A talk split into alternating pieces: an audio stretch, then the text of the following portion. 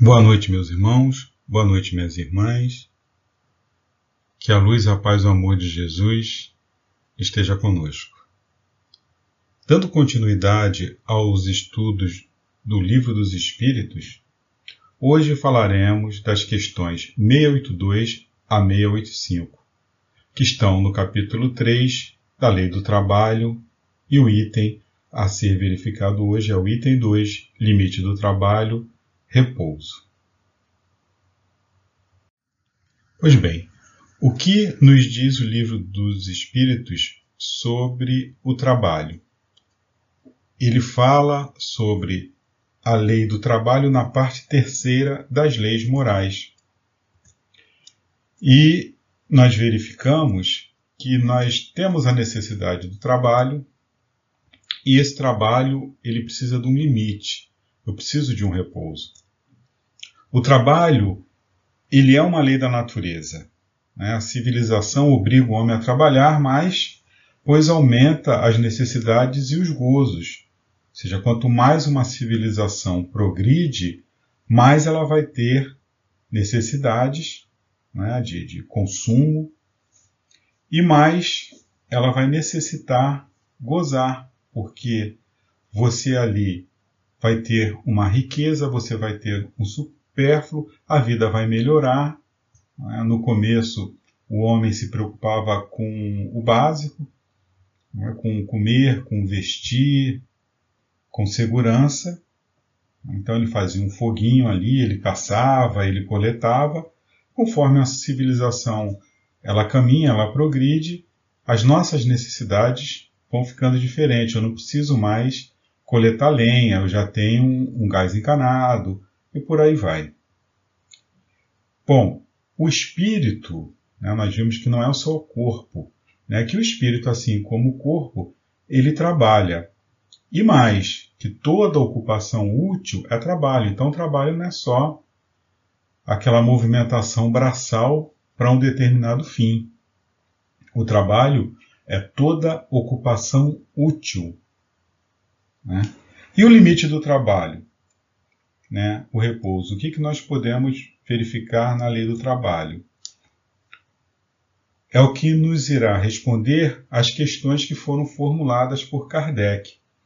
Se o repouso ele é uma lei da natureza, né, qual o limite desse repouso? E se é certo a imposição de excesso de trabalho? E também, se pode o homem repousar na velhice?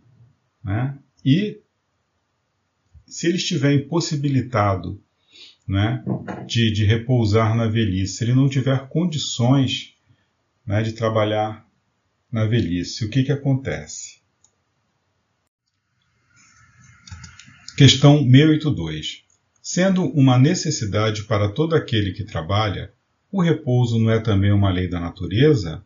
No que os espíritos responderam: Sem dúvida, o repouso serve para a reparação das forças do corpo e também é necessário para dar um pouco mais de liberdade à inteligência, a fim de que se eleve acima da matéria.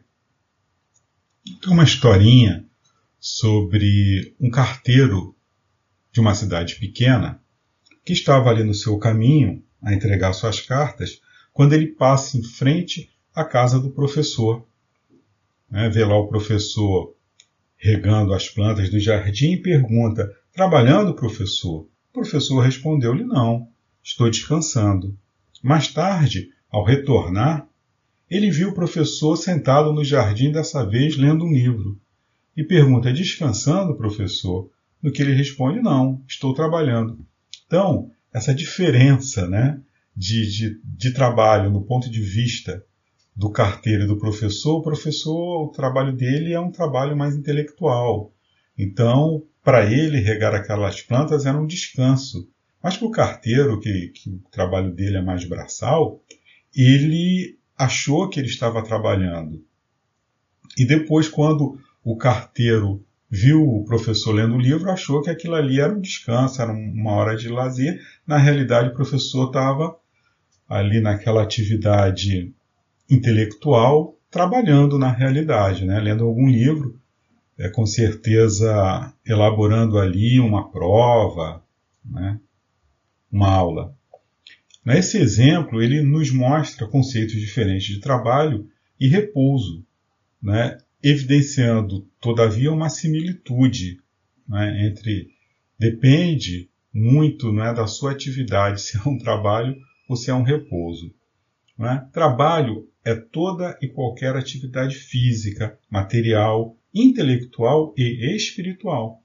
É uma necessidade individual, social, econômica e moral que leva o homem a desenvolver-se e a desenvolver a sociedade em direção ao aperfeiçoamento. Olha a lei de progresso aí. Nós precisamos progredir, nós fazemos parte de uma, de uma engrenagem, nós somos peça dessa grande engrenagem.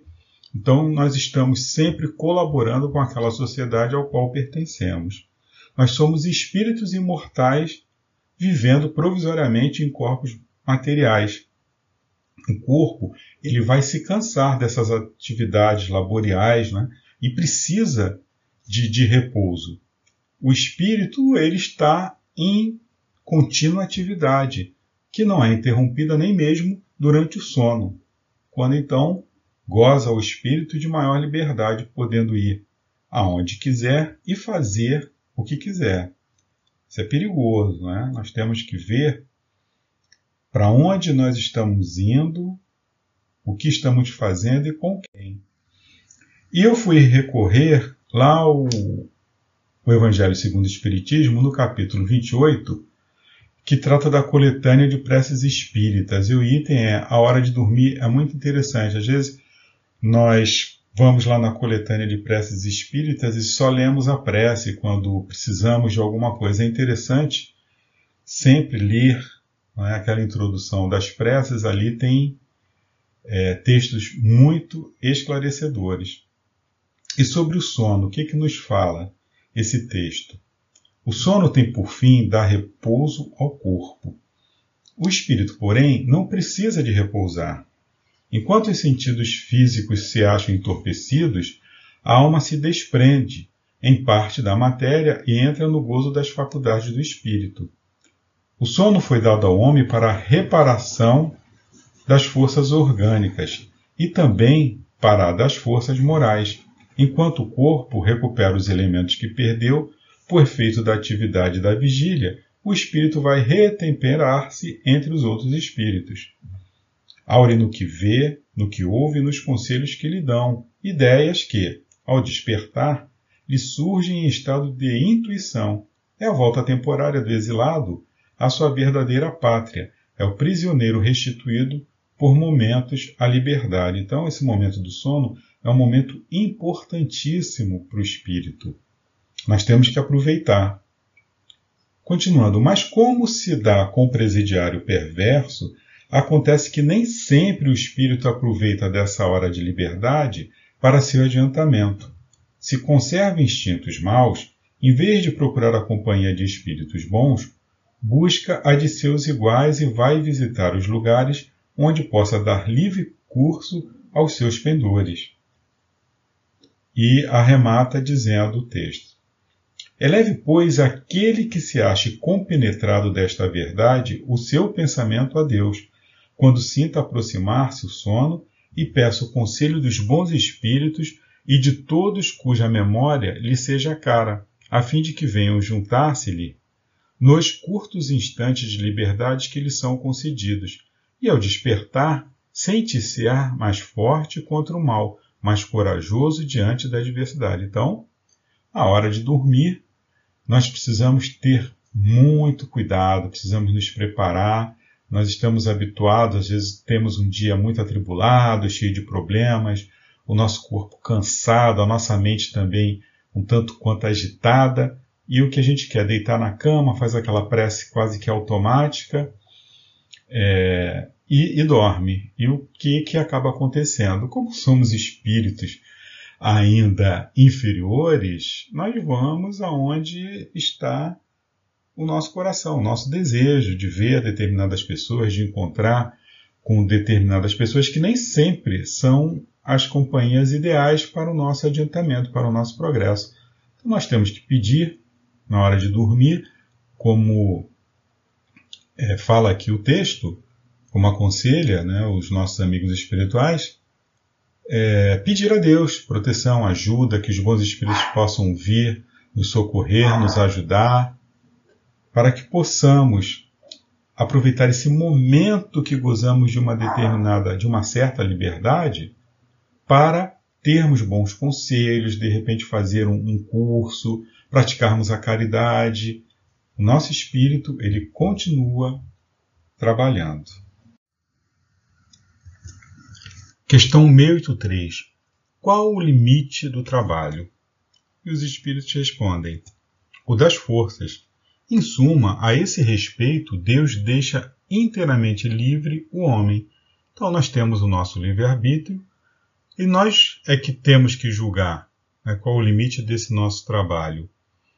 É, nós temos nossas necessidades, né, cada um sabe de suas necessidades, nós sabemos também que temos um limite. Então a gente tem que ter aí um certo equilíbrio né, nessa dosagem. Existem aqueles irmãos que a literatura cita aí como workaholics, né, esse termo, ele designa uma pessoa que ela é viciada no trabalho. Então, às vezes, ela não está ali trabalhando porque tem uma necessidade do trabalho. Ela inventa uma demanda, ela cria uma demanda porque ela é viciada no trabalho. Então, isso é um lado que nós devemos ter muito cuidado, porque pode significar aí uma fuga. Né? Por que, que essa pessoa ela é viciada no trabalho? Será que ela tem problemas é, de relacionamento? Será que ela não gosta de retornar ao lar, de ter aquele convívio com a sua família, com os seus? Será que ela não precisa é, é, de, de outras distrações, porque de repente ela pode até ter problemas aí no lar, mas enfim, ela pode se dedicar a, a uma outra tarefa, não necessariamente ficar ali é, trabalhando, porque afinal de contas ela vai se esgotar. Então nós temos responsabilidade sobre o nosso corpo, sobre a nossa mente, nós é, somos responsáveis por esse aparelho biológico que nós recebemos da misericórdia divina que é o nosso veículo. Nós precisamos cuidar bem dele. É, nós precisamos trabalhar a, mente e trabalhar o corpo. Então, nós temos que ter aí é, um cuidado né, nessa, nessa coisa da, das nossas necessidades. Será que eu tenho necessidade realmente de estar ali trabalhando? O que, que eu busco? Né? Enfim. Lá no Evangelho segundo o Espiritismo, no capítulo 17, Sede Perfeitos, tem um item 11 que é muito interessante, que nos diz exatamente que devemos cuidar do corpo e do espírito. Nessa reflexão, ela foi ditada pelo espírito Jorge em Paris em 1863. E ela vai dizer respeito às necessidades do homem moderno, mas de todos os tempos daquela época, né? E essa linguagem, esse texto é atual contemplando as questões tanto da vida na dimensão material quanto da vida espiritual. Argumenta não é, o lúcido mensageiro que o espírito do homem encarnado é como um prisioneiro da carne, porque está nesta vida enclausurado em um corpo biológico com especiais necessidades de cuidado, a fim de que funcione satisfatoriamente para que possamos cuidar também de nossos interesses de crescimento espiritual. Nem mortificar o corpo em sacrifícios que nada têm a ver com a perfeição, negligenciando suas necessidades e nem viver totalmente devotado a ele, alienando-se do impositivo de nossa educação moral para a vida imortal. Jorge, em sua mensagem, assevera a necessidade de equilíbrio entre essas duas esferas de interesse, embora seja evidente, né, fácil de perceber, que não é tarefa fácil. Vai depender sempre da elevação moral de cada um, ao usar do, do livre-arbítrio que Deus nos deu, procedendo de acordo com os nossos conhecimentos e as nossas conquistas espirituais. Então, muito cuidado né, devemos ter com relação ao trabalho. Nós precisamos entender, escutar o nosso corpo, escutar as nossas necessidades intelectuais, espirituais, para que possamos tomar as decisões corretas. Às vezes você está dentro do trabalho que ele vai te exigir uma hora extra, um esforço a mais, mas se aquilo é excessivo, se você realmente está esgotado, você tem que pensar nas suas possibilidades aí, de repente, de procurar um, um outro emprego, de conversar com seu chefe, de esclarecer a ele que está tá demais, que você não está aguentando. Enfim, nós temos a nossa responsabilidade e temos que, que agir de acordo com as possibilidades do nosso organismo biológico. Ele tem, além dele ter um limite, não é? ele tem um desgaste. Quanto mais eu uso, é uma máquina biológica. Quanto mais eu uso, quanto mais eu trato mal aquela máquina, mais cedo vai ser o desgaste. Eu vou ter que responder por isso. Quando nós encarnamos, nós encarnamos com um tempo de vida. Nós temos um tempo de vida útil. Nós precisamos ter um equilíbrio para conseguirmos chegar no final da jornada, da jornada com esse tempo de vida útil gasto, usado, não é? naquela tarefa, naquela jornada.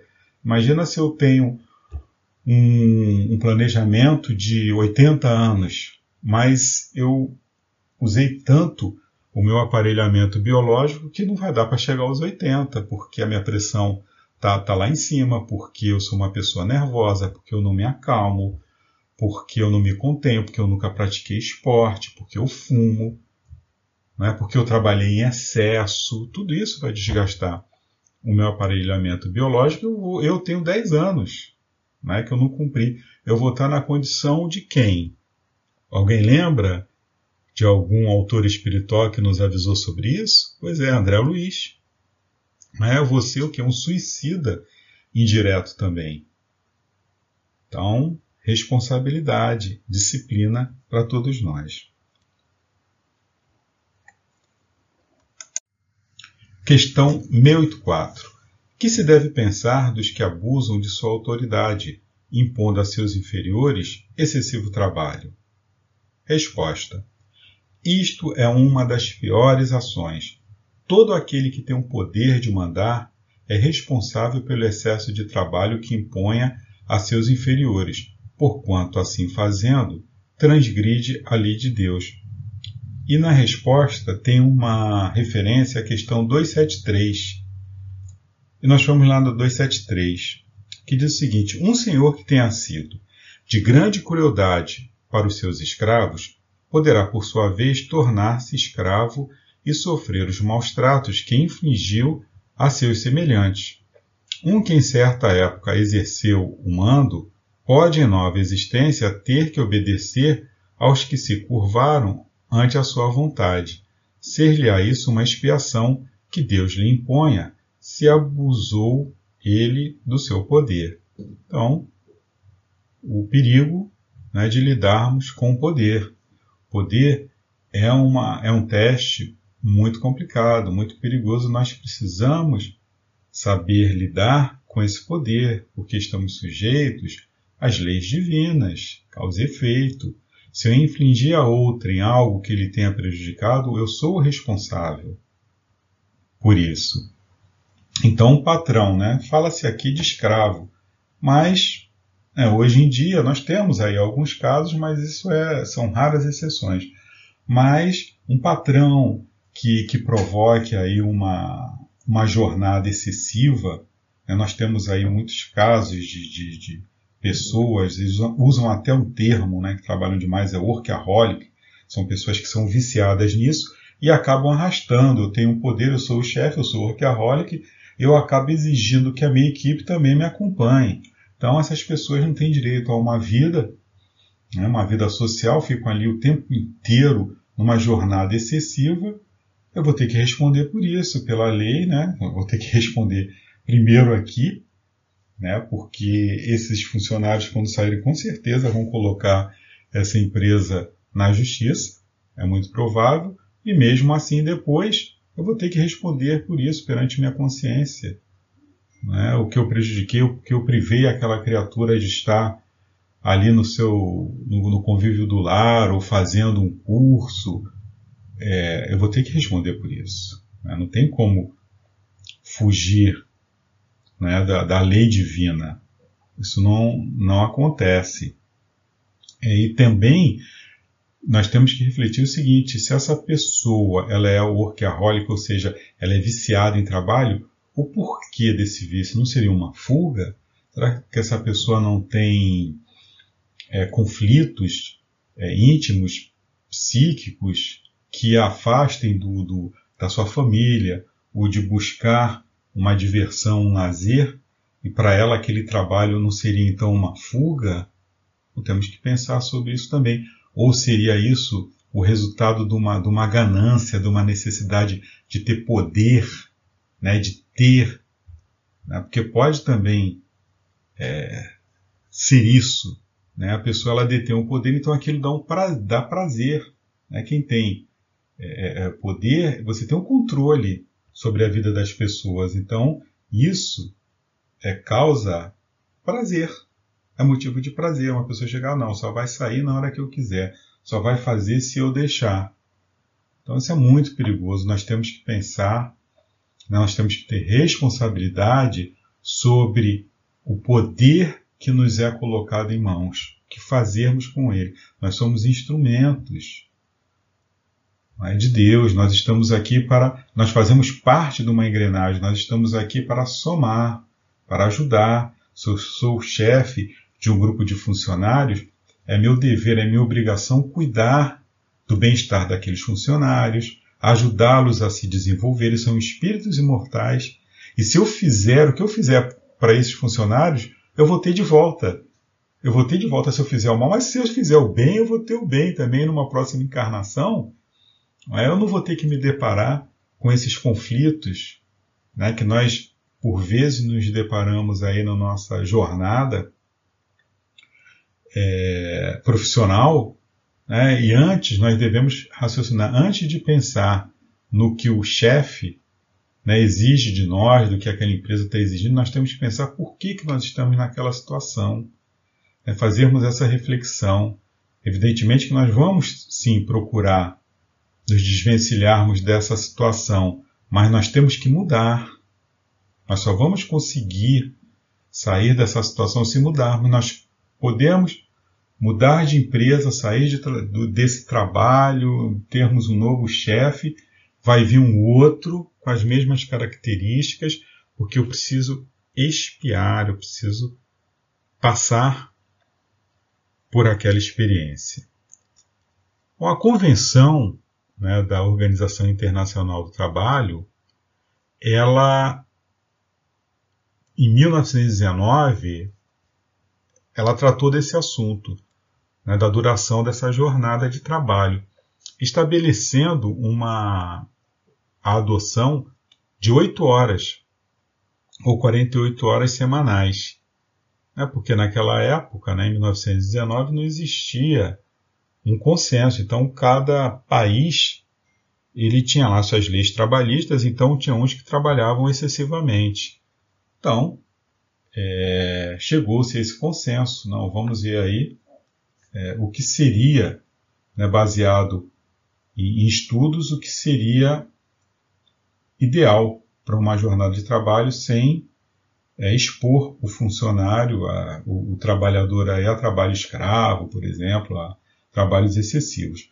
Em 1935, essa convenção passou a recomendar uma jornada de 40 horas semanais.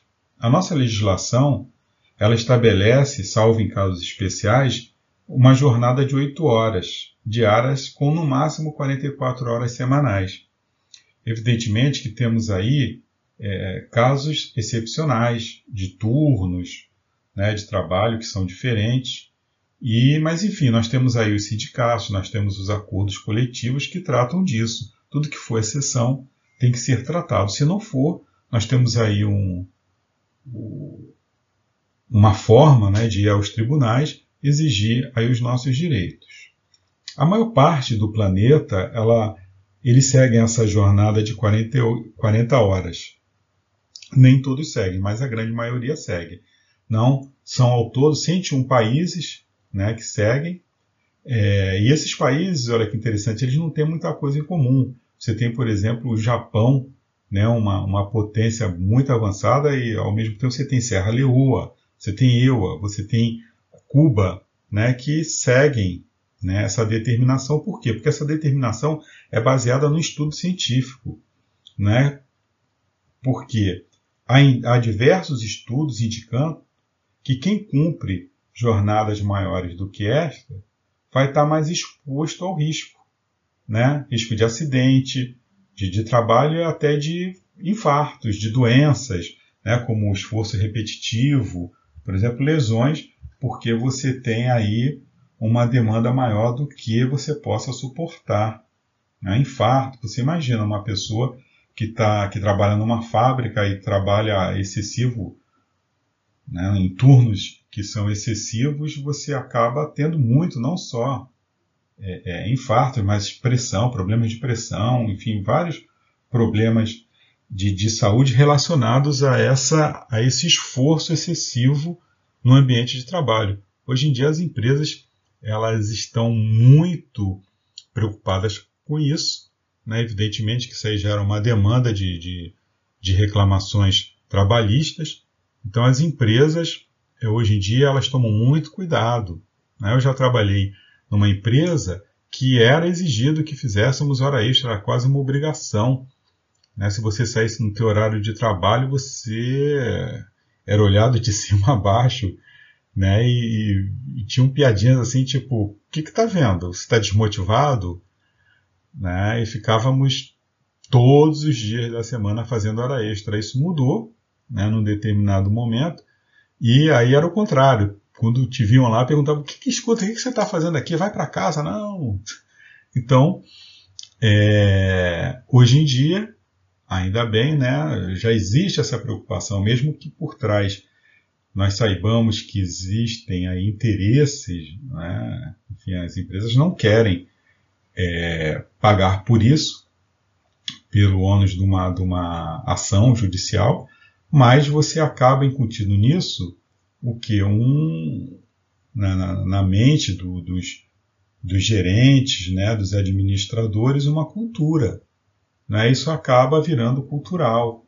Essa coisa do trabalho, do bem-estar. A empresa, ela, as empresas hoje em dia, elas, elas querem um funcionário que esteja com saúde, tanto mental, né, na, na saúde psíquica e corporal. Então, tem empresas que fazem paradas na jornada de trabalho para fazer exercícios, tem empresas que colocam academias, né, que se preocupam com o bem-estar do funcionário, por, porque sabem que isso aí vai, é, vai voltar para eles. É uma maior produtividade do funcionário que trabalha feliz, né, evidentemente ele vai é, dar um retorno maior para uma empresa do que um funcionário que mesmo fazendo uma jornada maior de trabalho, o que acontece é que aquele funcionário ele pode adoecer e acabar trazendo aí para aquela empresa, ao invés de um, de um lucro, de um benefício, um prejuízo. Questão 685. Tem um homem o direito de repousar na velhice? Sim, que a nada é obrigado senão de acordo com as suas forças. Então, nós temos aí o nosso livre-arbítrio. Eu trabalhei a minha vida inteira, chegou na minha velhice, eu não estou mais em condições de trabalhar. Posso repousar? Pode, é claro que pode. Mas no item A dessa mesma questão, é perguntado: mas que há de fazer o velho que precisa trabalhar para viver e não pode? ele chegou ao final da vida, quando foi ver a aposentadoria dele, puxa vida, não dá realmente para cobrir seus gastos, pagar plano de saúde, pagar aluguel, enfim. É, infelizmente, nós temos essa realidade, a realidade é da maioria né, dos nossos trabalhadores, trabalha a vida inteira. Quando chega no final, é, de uma vida inteira de trabalho, vem aquela aposentadoria minguada que não dá para quase nada. Mas, Deus quiser, nós vamos mudar essa realidade. Então, o que, que acontece com essa pessoa que precisa trabalhar para viver e não pode? Olha que interessante. O forte deve trabalhar para o fraco. Não tendo este família, a sociedade deve fazer as vezes desta. É a lei de caridade. Então, se eu estou necessitado, eu cheguei no final da minha vida, eu trabalhei a vida inteira, eu estou impossibilitado de trabalhar, é? porque eu não tenho mais saúde para isso, e não tenho condições de me sustentar, quem é que me sustenta? Quem é que tem a obrigação? A família, em primeiro lugar, não tendo família, a própria sociedade deve fazer às vezes testa, essa é a lei da caridade. É? Será que isso acontece? Não, né? Nós vemos várias, vários idosos aí em condições de miséria, coitados, que trabalharam a vida inteira não têm condições de, de sustentar e quantos a gente vê aí na rua né, mendigando às vezes um prato de comida? Trabalhadores né, que passaram a vida inteira nessa labuta. No Evangelho segundo o Espiritismo, lá no capítulo 14, Honrai o vosso pai e a vossa mãe, nós temos esse item da piedade filial. Né? Os filhos eles têm essa obrigação. É? Se nós vivemos num país que, infelizmente, é? a, a, nossa legislação ela não ajuda muito, não é? nós não temos como prover essas necessidades, nós temos um teto, nós temos um limite que não dá para nada. É, a grande verdade é essa, faz alguma coisa, faz, mas não, não, não consegue atender às expectativas, não consegue atender às necessidades. E o que, que diz lá no Evangelho segundo o Espiritismo? Honrar o seu pai e sua mãe não consiste apenas em respeitá-los, é também assisti-los na necessidade, é proporcionar-lhes repouso na velhice é cercá-los de cuidados, como eles fizeram conosco na infância. Sobretudo, para com os pais sem recursos, é que se demonstra a verdadeira piedade filial. Hum? Então, é, é uma retribuição né, ao que os nossos pais fizeram por nós. E se não fizeram também, é um dever, um dever moral, assistir né, esses irmãos na velhice. No Brasil, o estatuto, nós temos aí o estatuto do idoso, né? Ele garante, né, no seu artigo 2 que o idoso deva gozar de todos os direitos funda fundamentais inerentes à pessoa humana, assegurando todas as oportunidades e facilidades para a preservação de sua saúde física e mental e seu aperfeiçoamento moral, intelectual, espiritual e social em condições de liberdade e dignidade essa legislação ainda institui o dever da família, da comunidade, da sociedade e do poder público de assegurar tais direitos aos idosos. Isso é o que está na lei. Né? Na lei realmente está isso. Nós temos aí esse grande avanço que é, um, é o Estatuto do Idoso. Agora, daí a cumprir-se a lei, são é uma outra história. Mas, enfim, são avanços da nossa sociedade. Né? Nós não vamos ficar aqui esperando é, de braços cruzados que o governo venha fazer alguma coisa, porque o governo, na realidade, ele não é uma entidade separada da sociedade, o governo é uma extensão da sociedade. Aquelas pessoas que estão lá foram colocadas por nós, nos representam. Não é? Então, falam muita, fala muita coisa aí da sociedade. Né? Então, nós temos que ser, que tomarmos a rédea, não é, dessa situação. Nós não podemos transferir essa responsabilidade. Nós temos a responsabilidade moral de fazer. Então nós temos que fazer. Eu não posso ficar esperando aí que esse estatuto do, do idoso ele, ele possa fazer alguma coisa aí por um parente meu, por um pai que, que me ajudou. Eu tenho que fazer, eu tenho essa obrigação moral de fazer. A sociedade como um todo ela tem essa obrigação para com os idosos, sim. Aquele idoso ele pode não ter aí um, um, um herdeiro, um filho que possa fazer por ele, mas aquela, aquela pessoa é um espírito imortal criado por Deus que precisa é, do nosso cuidado, precisa do nosso apoio, precisa da nossa ajuda. E se nós ficarmos esperando pela boa vontade do governo, né, que, que é uma parcela ali da sociedade, evidentemente nós vamos ter ali representado todos, é, toda uma sociedade. Né, então, como sabemos que nós fazemos parte ainda de um, né, de um planeta de provas e expiações aí se preparando para um planeta de regeneração, aqueles que estão lá nem sempre vão ser espíritos adiantados. Não é? Nós vamos ter ali uma, uma grande representação da nossa sociedade, de quem somos nós. Né? Mais preocupados com o nosso umbigo do que com o umbigo do próximo. Então, por isso que nós temos este estatuto do idoso e pouca coisa ele consegue fazer pelos nossos idosos que estão aí à míngua, em asilos. Nós vimos isso todo dia né, na, na mídia. Então, é um problema nosso. Nós temos um governo né, instituído, mas nós não podemos esquecer que nós fazemos o governo. Nós precisamos fazer a nossa parte. Nós estamos aqui para isso, não para elegermos pessoas simplesmente, pura e simplesmente para transferir, para delegar né, uma responsabilidade que nós sabemos que eles não vão cumprir. Não vão cumprir. Né, então é a mesma coisa que eu estar entregando aí, lavando minhas mãos, entregando os nossos idosos, aqueles que necessitam de ajuda, à sua própria sorte.